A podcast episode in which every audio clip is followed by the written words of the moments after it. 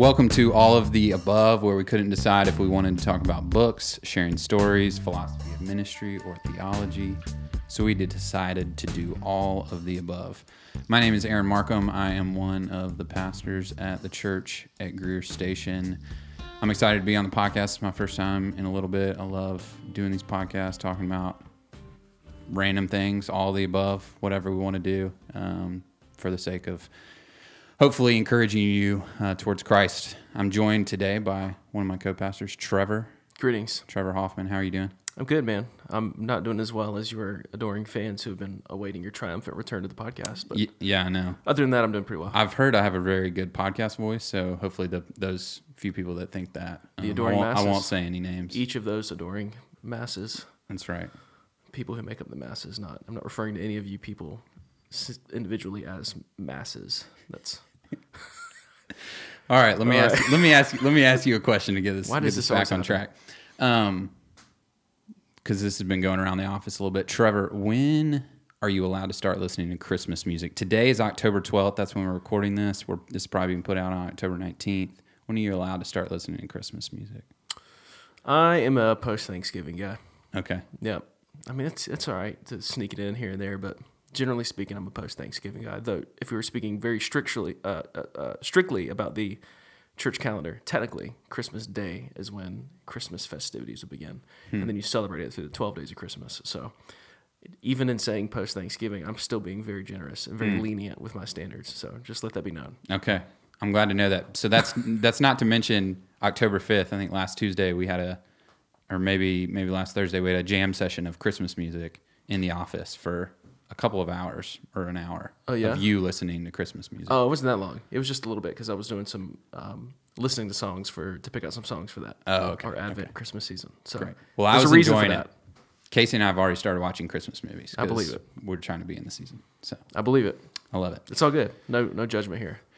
Well, what we are doing today, as part of all of the above, is bringing back something that we have done before. We are calling this Pastors Talkback. Um, where Trevor and I, the, the goal is that we will do a Pastors Talk Back every month or so. So, this is going to be a podcast where um, we discuss questions, discuss ideas, discuss anything that comes out of our sermons, uh, whatever sermon series we're in, whatever you know passage we're, we've been talking about. Uh, we're gonna we're gonna come together. Hopefully, we'll even be able to get some of the other pastors in here as well to discuss you know the last four to six weeks of uh, sermon text, anything that stood out, anything we couldn't hit, because there's you know we're we're delving in deep into the weeds week after week trying to study these these passages and then trying to deliver them in a you know 30 35 40 minutes And, and something we say frequently is the hardest part about preaching is choosing what not to say. that's right Like what's the what's the stuff that I gotta leave on the cutting room floor? Mm-hmm. That's the most difficult part. And so there's always plenty left in the cutting and there's always floor. such good stuff to say and to even dive into Totally. and to make people aware of that will help them worship jesus help them know the scripture better um, help them just walk walk more effectively with the lord. So we want to do that. We want to to to bring that back. We did that kind of in the height of height of covid where our sermons were all online and then people could watch them. And then right below that they could type in some questions. And that was a great way to um, be able to to answer what what the questions that people had. So if you do have any questions from from the passages that we are we are studying, if you are a member of the Church of Greer Station, if you're a, a newcomer, um, even if you listen to our podcast, you know pretty quickly you listen to the sermons on, on the podcast. Would you please send them to us? So the best way that this is going to happen is if you are in our service and you have a bulletin. Uh, we now have a prompt on the back underneath the sermon notes that says, Do you have a question prompted by today's sermon?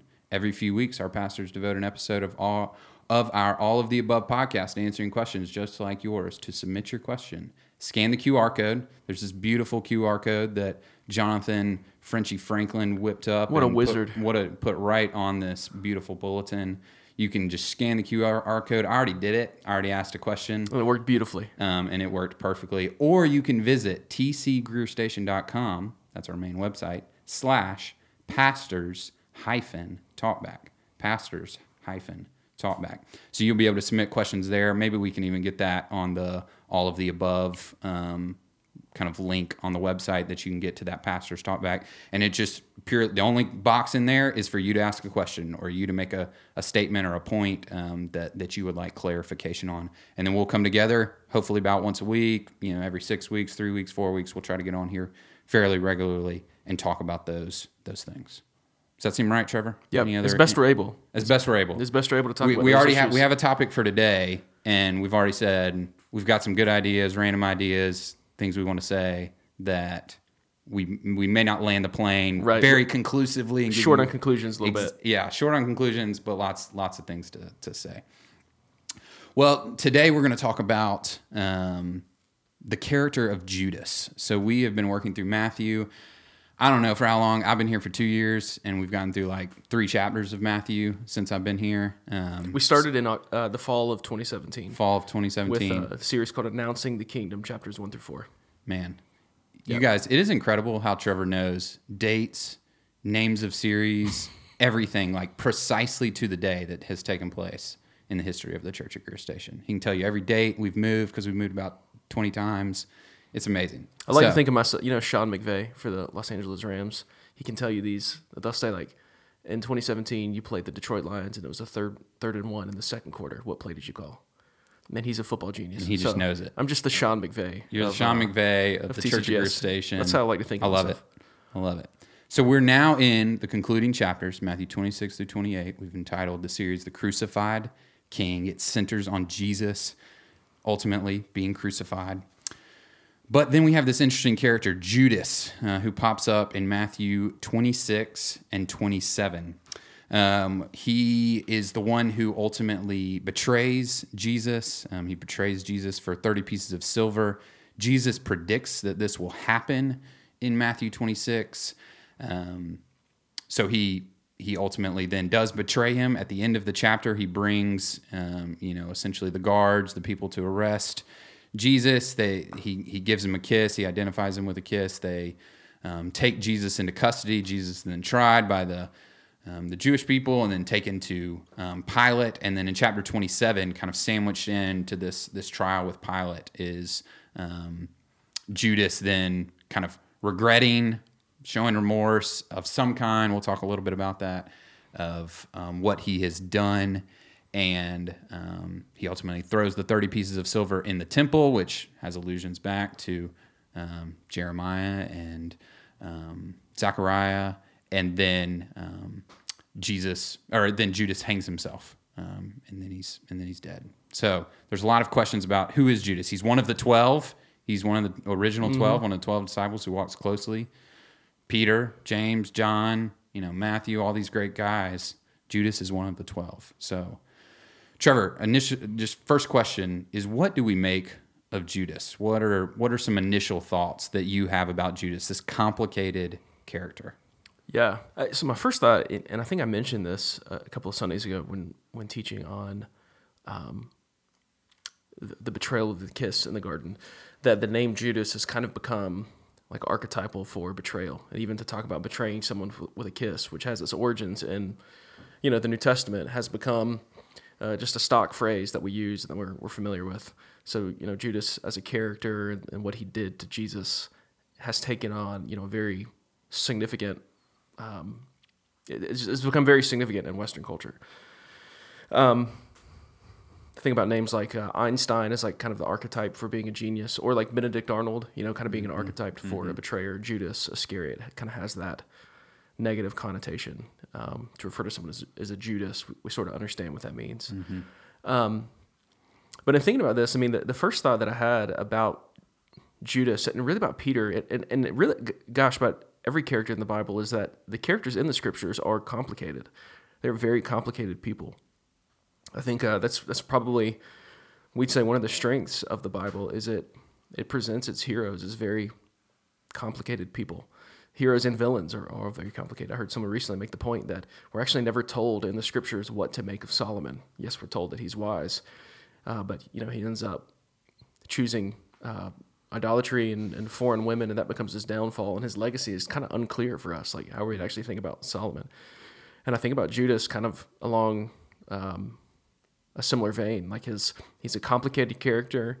Um, and it's not entirely clear what we're to make of his legacy. I mean, I think we can probably you know hazard some guesses based on some evidence you know w- within the text, but but ultimately, I think it reminds me that yeah, Scripture is full of very conflicted, real people. The Bible is not a flat book. It's not. Um, uh, the characters aren't one dimensional. Uh, you know, it's it's rich and it's layered and it can be difficult sometimes. That is really really helpful because I even think like every time I go back, you know, decide to do a Bible in a year plan or whatever, and you start in Genesis and you just get into Genesis and you start reading about these guys, and it's like Noah, Abraham, Isaac, Jacob, and literally I'm like, should the theme of Genesis just be like how wretched and terrible these great forefathers of the faith are? Um, these guys who you know give over their wives so that they're not killed, who commit idolatry, who do all sorts of bad things in the scriptures. They're Yep. just, they're complicated. Who gets off the ark and gets completely hammered? that's right. Yeah. That's right. I think it's it's really helpful to um, show that the, the the characters in the Bible are complicated. Hmm. Um, their walks are complicated. They're um, they're all sinful. Um, every Hmm. single one of them, down to you know Paul. Um, they're um, yeah, they're complicated. So I, I, I think that's really helpful. I think I think you could say like in, in a real sort of way, yeah, you know, you, you could nuance this and it'd be important to nuance this, but you can almost say in a very real sort of way that there's two types of people according to the Bible. There's bad guys and Jesus. you know what I mean? That's right. Um, and I, I mean, I think that's again kind of a testament to the uh, legitimacy of the scriptures is is the fact that it doesn't shy away from the ugliness of human life. That's so good. That's I'd say, you know, one other thing. This is not original to me, but a commentator pointed this out, and I think I, I think there's something to this. Is is he? You know, the name Judas is the Greek transliteration of the name Judah, the Hebrew name Judah. Um, of course, one of the places that we see um, some similarities between Judas and Judah is Judah is the one, the, the brother of Joseph, who suggests that he be sold into slavery, and he sells him for twenty pieces of silver. So there's there's definitely intended to be some resonance there. But what the commentator pointed out, and I thought this was brilliant, is you know Israel's destroyed, and uh, Judah is the kingdom that remains, the kingdom of Judah. It comes from the tribe of Judah, and he suggested that we're to read Judas or Judah as a kind of personification of the nation of Israel's rejection of their Messiah, but, uh, uh, being up close and seeing him, uh, being intimate with him, um, but ultimately choosing uh, to do away with him. Um, and you could press that really far, and I think you could probably press that too hard. I, it'd be wrong for us to conclude that, and I don't think the commentator's suggesting that, um, you know, the, the Jewish nation is evil or, um, you know, we, we shouldn't be anti-Semitic, and we, we can't we can't sort of overstate that case. But but I think there is something there about Judas kind of being a portrait of Judah, the kingdom of Judah, the people of Israel, having Christ there, but rejecting him. Um, I think there might be something to that. I, I think that there's a when you have those kind of resonances and, and kind of things that, that trigger certain things in your mind that remind you of other parts of scripture, I think we should usually pay attention to that. And, and I think that, you know, again, there could be something there. Yeah, I mean, I think about even you know Jesus calling. Just some of my initial thoughts: Jesus calling Judas friend when they when they meet each other. In in the passage that uh, you preached on in chapter twenty six, the betrayal of of Jesus, um, the word kiss is used two different times. Um, I forget the exact um, verses that it's used in. But the first time it's used, it's kind of used of a friend. The second kiss, when Judas actually kisses Jesus, like it's it's a more intimate, um, like showing like a closeness. Um, and it, it's just a very interesting mix of like what what is going on in Judas. It's like I'm I'm betraying him. I'm taking this money, um, but then I still have this kind of deep connection with this person, assuming mm. he's been walking with Jesus for you know mm. three years. Mm. Um, And I think we're also, I mean, I think it's very clear we're intended to see a contrast between the woman who anoints Jesus, who takes this priceless perfu- perfume and, you know, lavishes it upon at the beginning of chapter 26. chapter 26 it opens with jesus saying soon i'm going to be delivered over and handed up to be crucified. The very next story that we get there is it, it sort of is a flashback but it tells us about when this woman on palm sunday um, i believe it's on palm sunday but it's somewhere around there it is a flashback who anoints jesus and then right after that right after that story we're told that judas conspires with religious leaders to sell jesus for 30 pieces of silver which is like a few days wages and so I think the the significance of money there as it you know relates to Jesus is important, and it tells us something about Judas um, and what he he thought of Christ. Yeah, that's good. So my my kind of like hard question to to get at is Judas in heaven? Is Judas with Jesus? What are your what are your initial thoughts there? So I'd say my initial thought is no, um, but I th- that is not a hill that I'm willing to die on. I'm very I'm very willing to uh, to be proven wrong on that. I mean, the thing that I think about is in chapter 26, 24, when Jesus at the Lord's Supper says, "Woe to you," or, or "Woe to the one who betrays the Son of Man."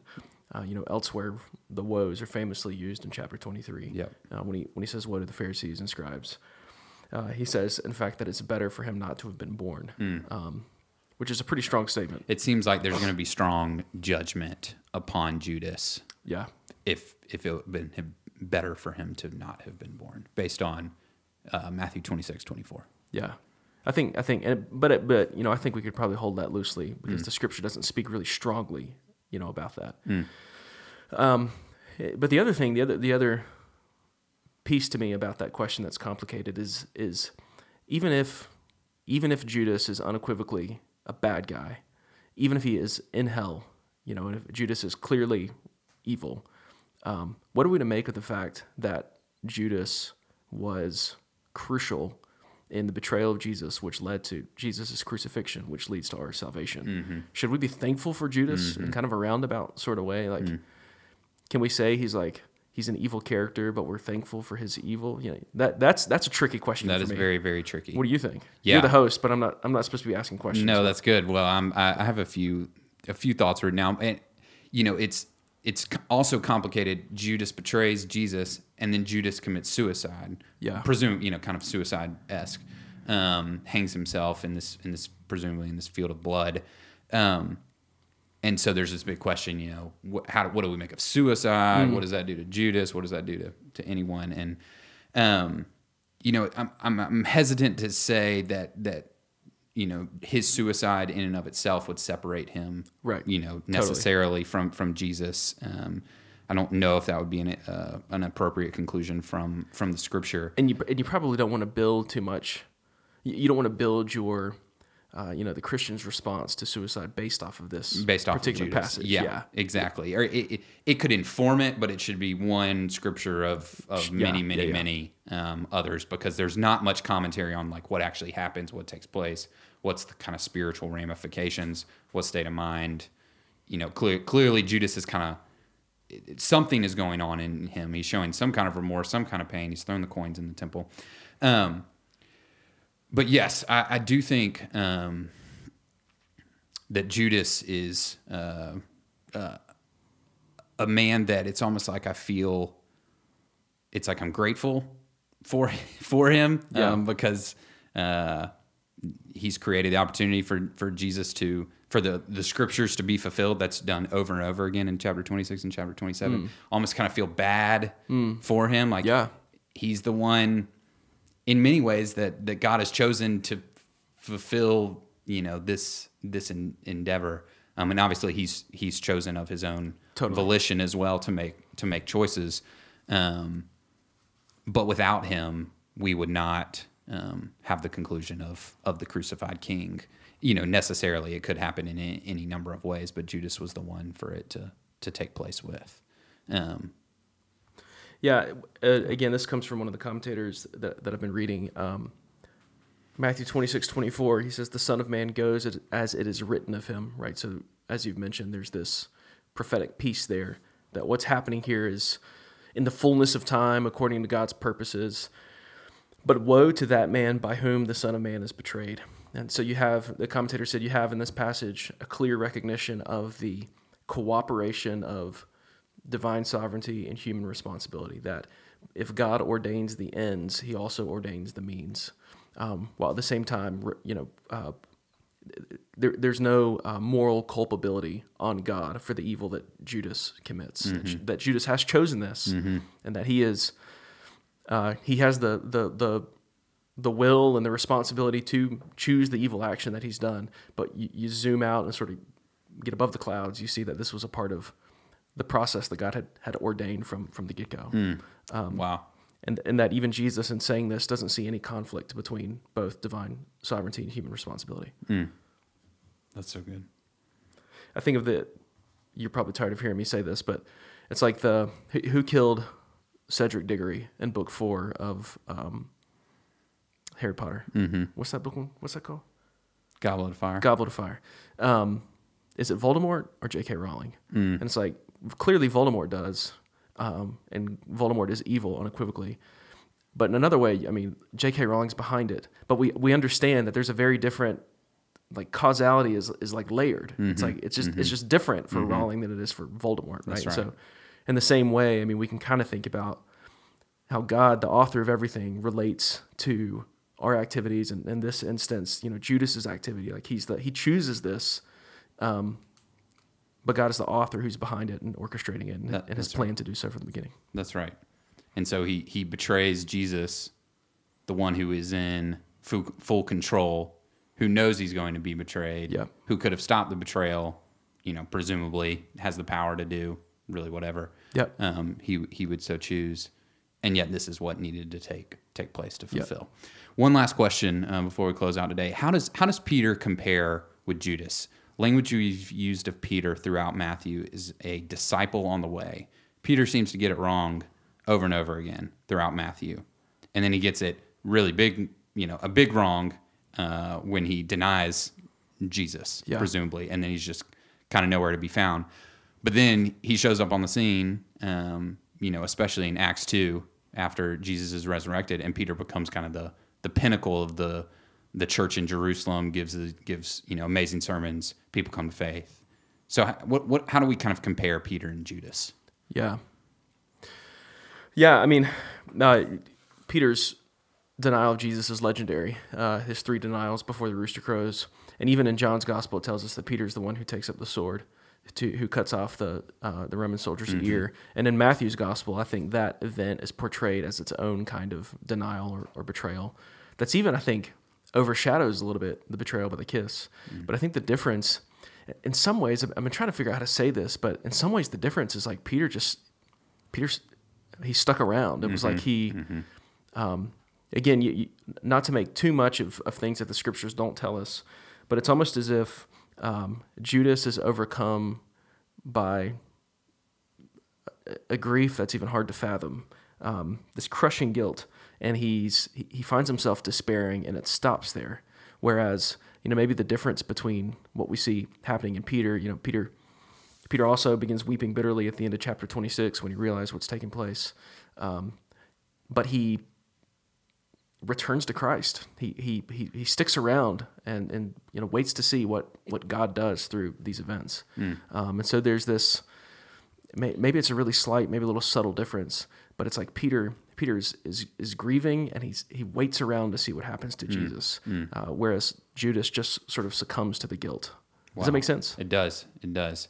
There, you. I've heard you use the phrase of like a kind of stick to itness or something. I don't Yeah, know. You yeah. you make up words really well, and they sound better when you said. I didn't make that one up, but it's a Um, good one. But Peter Peter endure, endures. He perseveres. Um, he struggles. He sins, um, but he continually kind of comes back to Jesus. Comes back to Jesus. And Judas, for lack of a better way to maybe say it, just kind of gives in. Um, and then it's all it's all done. Um, it's all it's all done for him. But it's interesting to think Peter denies Jesus, Judas betrays Jesus. You know, they seem kind of on equal playing fields. Both of the events were predicted by Jesus, um, but then Judas obviously ultimately hangs himself, and Peter becomes pinnacle. You know, vital in in Acts. The rock. I mean, Yeah. Peter's confession, and, and even in some ways, Peter himself is the rock upon which the early church is built. That's right. Matthew 16. Yeah. Is that right? Matthew Yeah. 16 or 18. Um, and yeah, so Peter Peter we- weeps bitterly. He seems to show true repentance. There's action that follows Hmm. his weeping. Um, even in Luke 22, it talks about that uh, Satan asked permission for for Peter, but Jesus prays for Peter's faith. So Jesus even is vital in Peter, Hmm. enduring um, to the end, and then obviously he, he strengthens the disciples uh, throughout Acts. And One last thing to point out, it, it, some some have made note of this, but in 27 verse 3, when it says Judas changed his mind, The word that's used used there is not the word that's typically associated with repentance. Did you read about this? You're, you're nodding. Yeah, yeah, yeah, I did. Um, metamelomai, or however you pronounce it, uh, is the word that's used there instead of uh, metanoe. Um, Dr. Sounds Mathis, great. I apologize for Yeah. brutalizing that. Um, but some have made the point that because of Matthew's choice of word there, that it's likely that we're intended to see kind of what you see Paul later describing as worldly sorrow versus like true repentance. Mm-hmm. That's right. um, and so there could be something to that. That's right. They clearly show. They clearly respond differently. Yeah. um, even though maybe even some of the actions like kind of remorse and weeping bitterly like we could kind of use all the same words but i think yeah in in the the greek uh, it shows that there's clearly a difference in their Yeah. their response that's really helpful well trevor any any final thoughts before we close out today Yeah, I mean, real, real quick, I'd say like pastorally, thinking about you know if there's any lessons for us in this, um, I, I do think that there is something to be said about our suffering. That if God could take Judas's betrayal and invert it, uh, the, the worst sin, and invert it for the greatest good that the world has ever known, I think that that does help us in our suffering, as difficult as it might be, and as as short as answers might be to why we're suffering, we can at least hope in the fact that God has it. It's like within the realm of His ability to turn that for our good, as Paul says in Romans 8 28. Uh, 28. So I'd say like that's one thing we can take away from the Judas story. Um, I'd say another thing we can take away from the Judas story, contrasting with Peter, is like repentance and just like return to Christ. It's like no matter no matter how um, how bad things get for us, no matter what we've done, we can always return to Christ, and He will always receive us. wow yeah i think that's the encouragement we need because how easy is it to kind of get in a funk that just is a week turns into two weeks turns into a month turns into whatever six months in a year of just not walking intimately with the lord because we're um, you know hesitant to re- return to church hesitant to return to community hesitant to just be honest with the lord and Yeah. sit in our prayer closet and and really be brutally honest with our hearts. Yeah, um, but you can do it and jesus is there to, to offer grace. He does it to peter over and over and over again. Go read the gospel of matthew and peter just drops the ball over and over and over again and yet jesus is there to, to offer grace. I think Richard Baxter said, "We Jesus is more willing to give us forgiveness than we are willing to go ask for it." wow Um, it's good stuff. That's good. Well, let's ask for forgiveness. Let's return to Jesus. Thank you guys for uh, tuning into this pastor's talk back. The this episode of our All of the Above podcast. If you do have a question about any of our future sermons, would love for you to scan the QR code on your bulletin and or uh, go to tcgreerstation.com slash pastors hyphen talkback. tcgreerstation.com pastors hyphen talkback. Look forward to talking with you guys again soon.